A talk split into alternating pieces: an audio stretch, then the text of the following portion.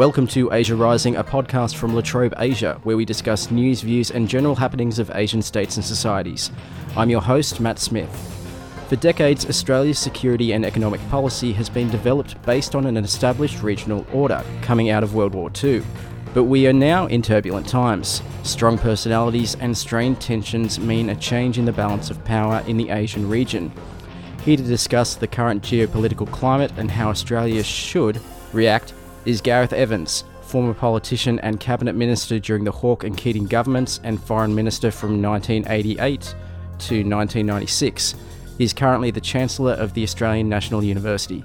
Thank you for joining me, Gareth. Good morning, Matt. Happy to join you.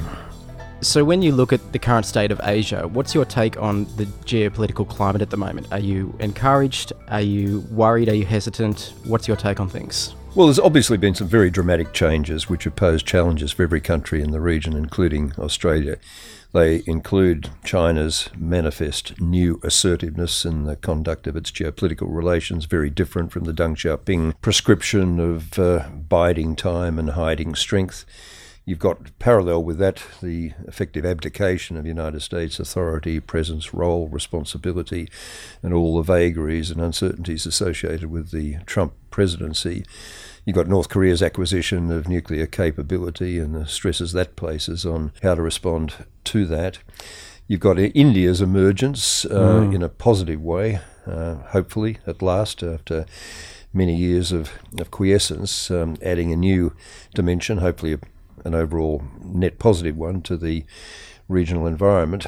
Uh, but you've also got in Southeast Asia a decline in the credibility and coherence of the ASEAN bloc. You've got individual countries still with plenty of weight and plenty of capacity uh, for playing a stabilising role in the region, Indonesia and Vietnam in particular, but ASEAN as a whole is uh, obviously going through a pretty stressful period with um, several of its members effectively wholly owned subsidiaries of China and mm, um, mm-hmm. human rights and democracy issues in a number of countries, uh, giving you know, momentum to growing concern around the place that, that ASEAN is, is perhaps no longer uh, quite what it was in terms of a, a bastion of, uh, of, peace and stability and, and, coherence in the region. So, when you put all those things together, it does uh, it does amount, as I said, to a challenging environment. I don't think it's a particularly threatening one in terms of a likely outbreak of violent conflict.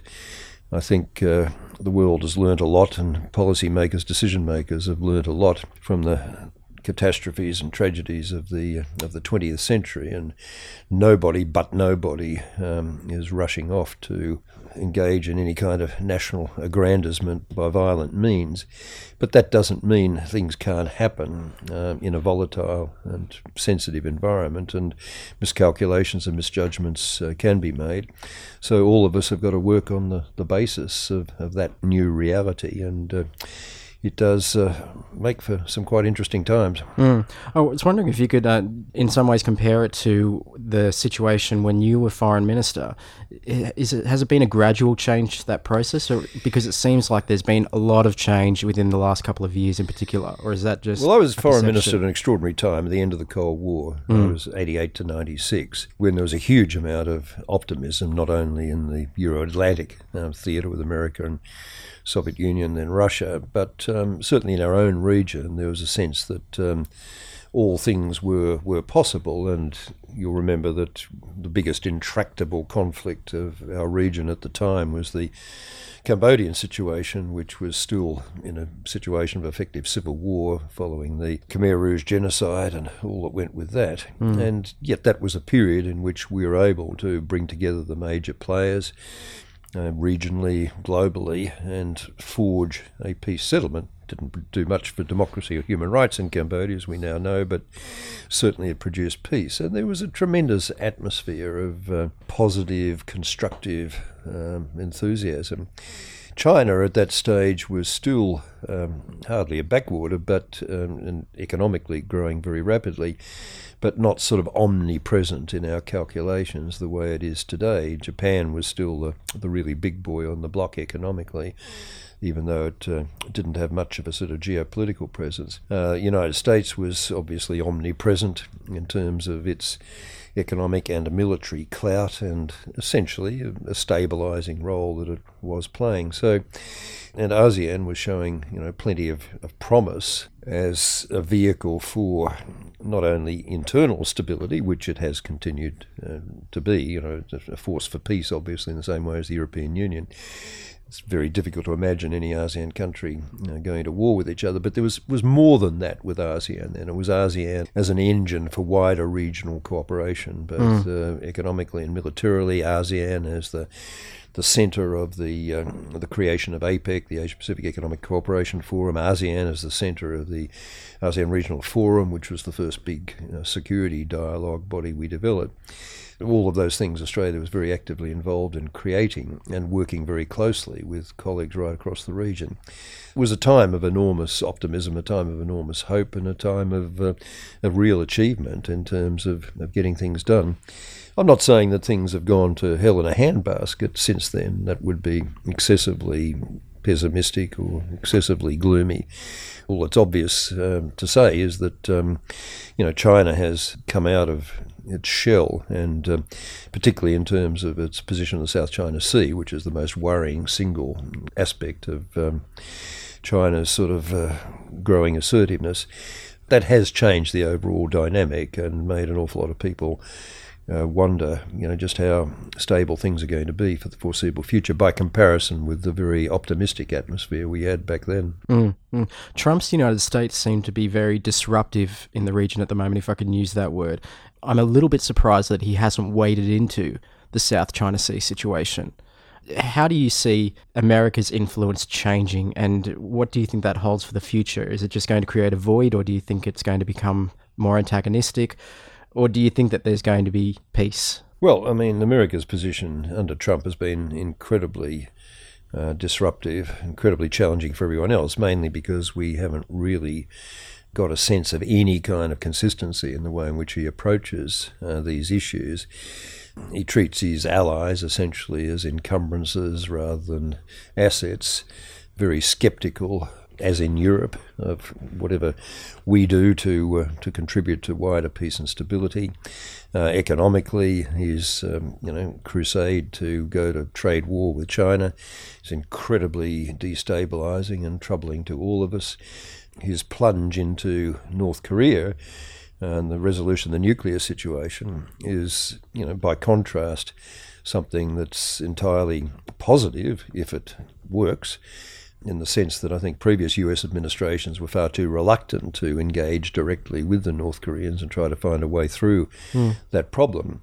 But of course, Trump is so erratic, he's so little in command of the uh, you know, basic understanding of the, the history, the dynamics. He's so little willing to accept uh, credible professional advice. His personality is so uh, volatile and narcissistic and his capacity to uh, engage in any kind of consistent behaviour for any period of time is such that it'll be an absolute miracle, I think, if the North Korea situation unfolds uh, in the, the positive way we hope it will, in which President Moon of South Korea has been contributing hugely to, to trying to achieve.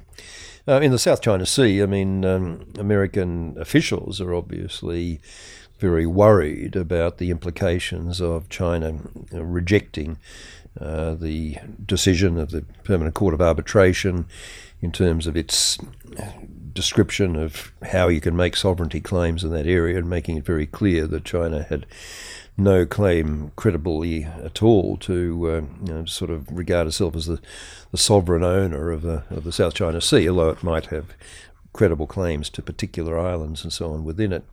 That decision also made it extremely clear that um, China couldn't possibly claim sovereignty over the particular islets or rocks or reefs on which it has built these now militarized installations, that they're just not susceptible to sovereignty claims by anyone. They're mm. not susceptible to exclusion of the waters around them. And um, they're certainly not able at international law to be uh, militarized in any way. China's thumbing its nose at all those constraints in a way that is, is troubling, as I said, policymakers in the United States, but um, and it's resulting in the Americans running these freedom of navigation operations and so on to demonstrate that um, those sovereignty claims to the waters around these spics and specks are not accepted. But whether Trump himself is at all engaged in this, whether he understands the nature of the issues involved, or whether he even cares, remains to be seen. I mean, he just doesn't really seem to focus on the larger geostrategic issues in any consistent or intelligent way. And it makes it very difficult under those circumstances to work out a, a, credible policy which is not confronting or threatening to China, which recognises the reality of China's uh, new and very uh, major role in the region and the world, but at the same time does draw some lines about uh, unacceptable overreach. Whether Trump is capable of navigating that kind of fairly subtle course um, remains completely to be seen, and all the evidence is that he's completely incapable of it. Mm. So therein lies a problem for all of us. So uh, what I see now is uh, that there's a bit of a, a, void in the region that China is making the most of as a result of the US behaviour. But this is something that China was probably moving towards anyway, because their activity in the South China Sea has been going on for quite a while. Their One Belt, One Road plans have been underway for quite a while and this is just helping them along. And I read an article recently about banners going up in the Philippines, uh, jokingly saying that it's a new province of China with the amount of Chinese money that's being pumped into the Philippines at the moment. Look, there's a lot that's perfectly understandable and perfectly acceptable about China's behaviour. It is a massively rising power which is entitled to its economic space it's entitled to, its strategic and military space. Mm. It's entitled to protect its sea lanes. It's entitled to develop a blue water navy. It's entitled to have a presence in the Indian Ocean. It's entitled to have a presence in the South China Sea in a way that has been utterly uncontroversial, you know, for other major powers in the past, not least the United States. The Belt and Road Initiative, although it's jangled a few nerves around the place because of the alleged geostrategically threatening character of it, and you know, creating a whole bunch of client states. And I think a lot of that concern is is very much overstated. There's a lot to be said in favour of greater transparency and better governance of those um, massive set of projects, but um, the notion there's something inherently problematic about it is, I think, not sustainable. And similarly, with um, you know China's claim when it comes to larger international and regional institutions to be uh, much more of a rule maker than just a rule taker, these are perfectly defensible and legitimate claims. And China has been uh, treated with um, you know something less than respect in this case. Um, not just by Trump, but uh, but you know Obama in 2016 State of the Union. It should be remembered that Obama said in the context of the Trans-Pacific Partnership trade deal, "We make the rules," quote unquote. We make the rules. China sure, doesn't make the yeah. rules. We make the rules. So there's been this incredible insensitivity about you know creating a proper place and space for China and it's perfectly understandable that you know China should want to um, you know, be pushing the limits in a number of ways. But that said, uh, you know, there is such a thing as overreach, and we've been seeing that overreach. We've seen it in the South China Sea. We've seen it perhaps in um, in a sort of a larger bundle of kinds of behaviour by China, which are, are, consistent with the notion that it really does want to restore that hegemony role, that tributary state set of relationships that it had in the distant past, you know, where everybody else kowtowed to the Middle Kingdom and acknowledge the supremacy without formal annexure of land or territory, nonetheless creating that kind of environment. There's a huge amount of um, Chinese commercial endeavour and cash flows into a number of the, the regions, not just Philippines that you mentioned, but um, Cambodia and um, Pakistan and Laos. But I mean, Southeast Asia, Cambodia oh, and Laos sure, yeah. are effectively wholly owned subsidiaries of China at the moment. Malaysia was heading in that direction. Hopefully, that's uh, now reversed with the recent democratic developments there. Thailand is another case which is uh, hugely under Chinese influence. Mm. And then, of course, as you as you look further afield across the, the Belt and Road, across the Asian landmass, you know, I mean, Pakistan is extraordinarily dependent on China. Iran, interestingly, is becoming much more uh, mm. dependent on China as a a way of coping with the uh, the pressures the ZIT's now under with the, with the United States walking away from the um, the JCPOA, the the Iran nuclear agreement, and insisting on the imposition of sanctions and embargoes on oil uh, sales and so on. So in all these ways, I mean, China is um, is filling space and exercising influence. But, you know, that's life up to a point, um, mm. and the rest of us have to uh, accommodate that. And in particular, the United States, I think, when it finally gets its act together and, and develops a coherent approach to all of this, which is lacking at the moment, will, I think, you know, recognise that what it has to do is stop claiming dominance, predominance, primacy in the region. It's just not credible any longer, and it has to work uh, with China, that's a, a, genuine competitor. But you know, the, the, the, skill in all of this is to find cooperative rather than confrontational solutions to all these issues, and that really is doable. From a completely self-centered perspective, then, how concerned should Australia be about the rise of China? and even uh, the attempts at influences that you see in Australia today? Well, I don't think we should overstate the extent of Chinese interference in Australia. Yes, they're trying to exercise influence in all sorts of ways, but that's not unusual for other countries. And there are things which are acceptable and things which are unacceptable. Interference directly in electoral process or you know, trying to suborn politicians to adopt a, a China line is manifestly unacceptable. Mm investment in strategically sensitive infrastructure is something that um, most countries, are, not just us, I think we're entitled to be a bit defensive about that and to set constraints and limits. But um, we shouldn't get too spooked by what's going. A lot of the lot of the stuff about you know alleged Chinese influence in universities, I haven't seen the evidence for that which would be remotely enough to justify some of the uh, the squeaks and squawks we've been seeing from the Murdoch and uh, other press uh, in particular.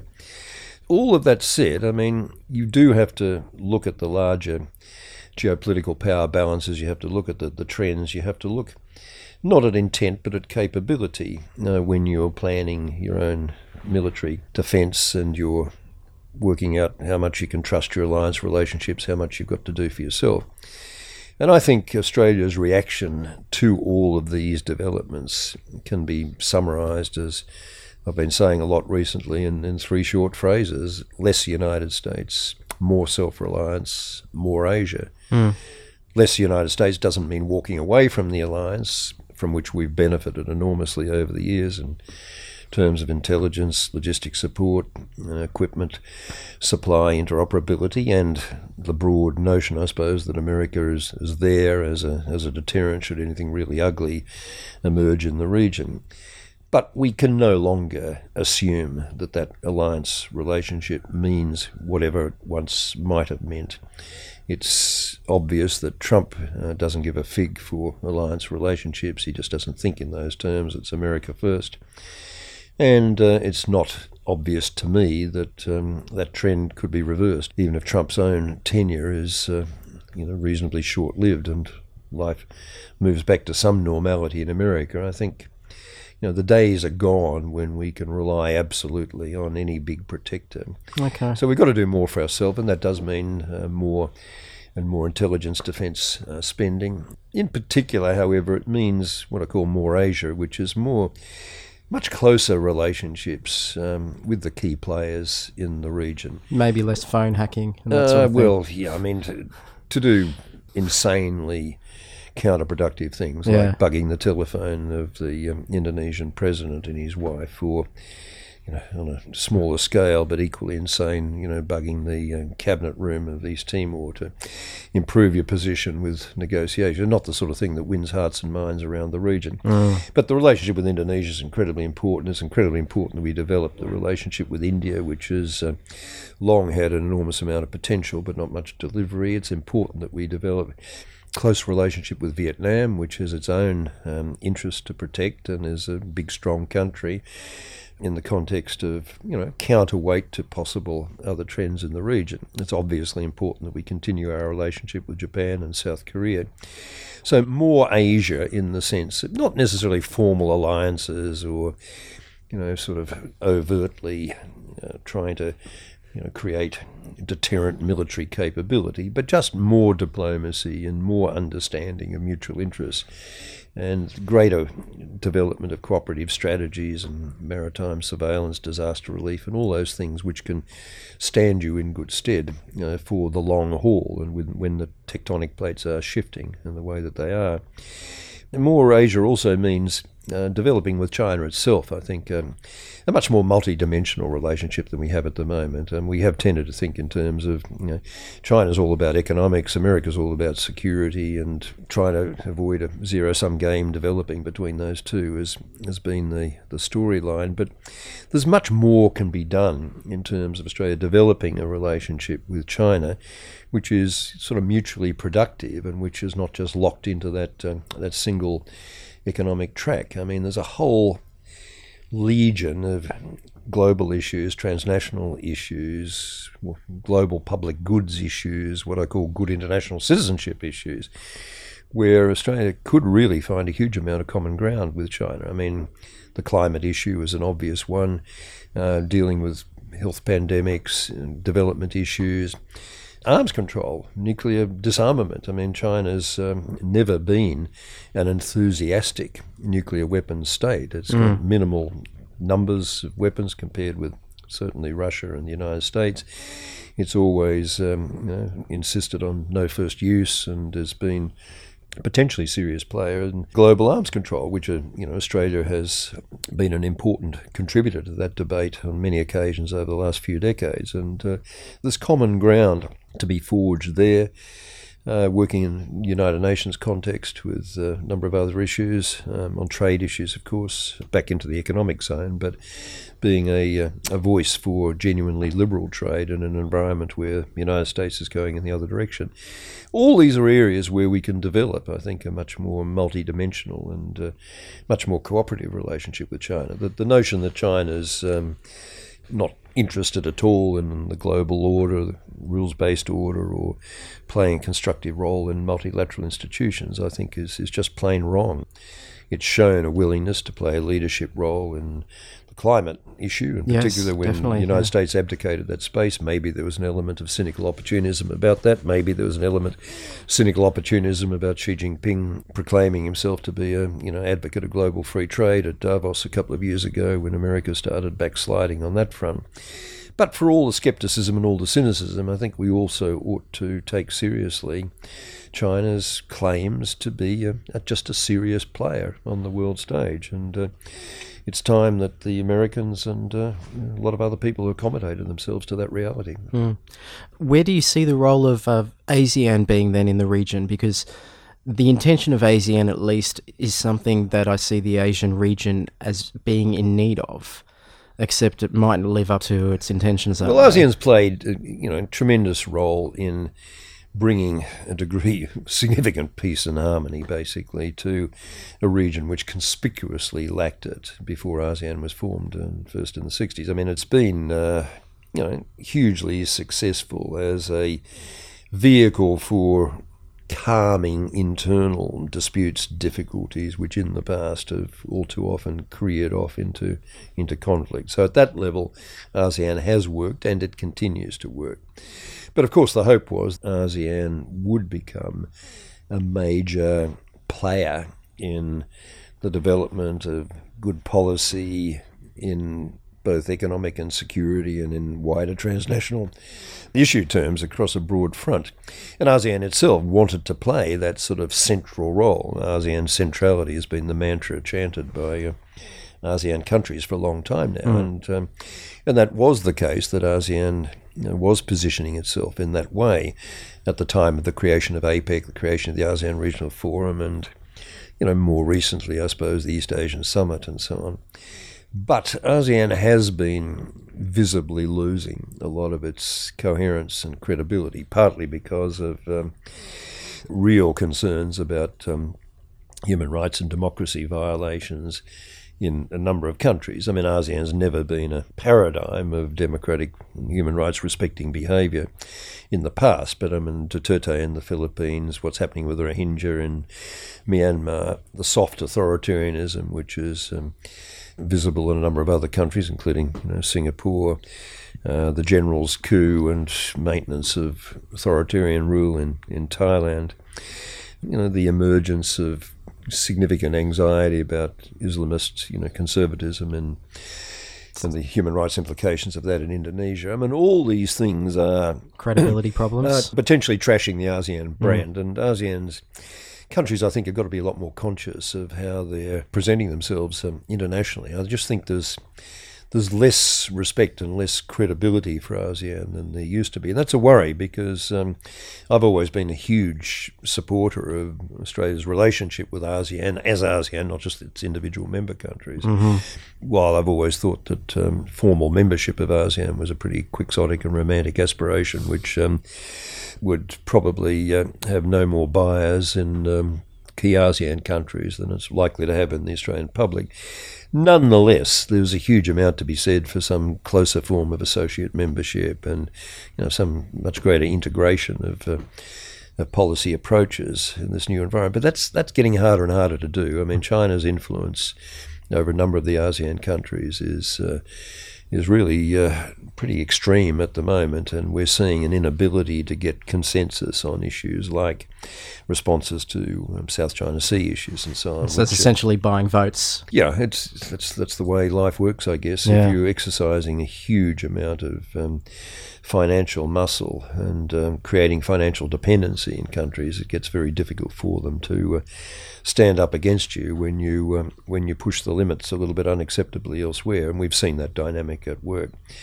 So I think uh, probably you know, while we've got to work hard to maintain the best possible relationship with ASEAN as an institution that we can, and uh, we'll work with it in all sorts of ways. I think realistically, uh, for the future, we've got to put most of our eggs in the basket of building relations with individual key ASEAN countries, and sure, pre- yeah. predominantly among them Indonesia and Vietnam. Yes, the traditional partners, Singapore and Malaysia as well, but, but Indonesia and Vietnam are the, are the big boys in the ASEAN bloc, and they really are capable of being significant players in their own right in this wider region and operating as a, as a natural kind of balance to what might otherwise be an imbalance with the growing rise and assertiveness of Chinese power.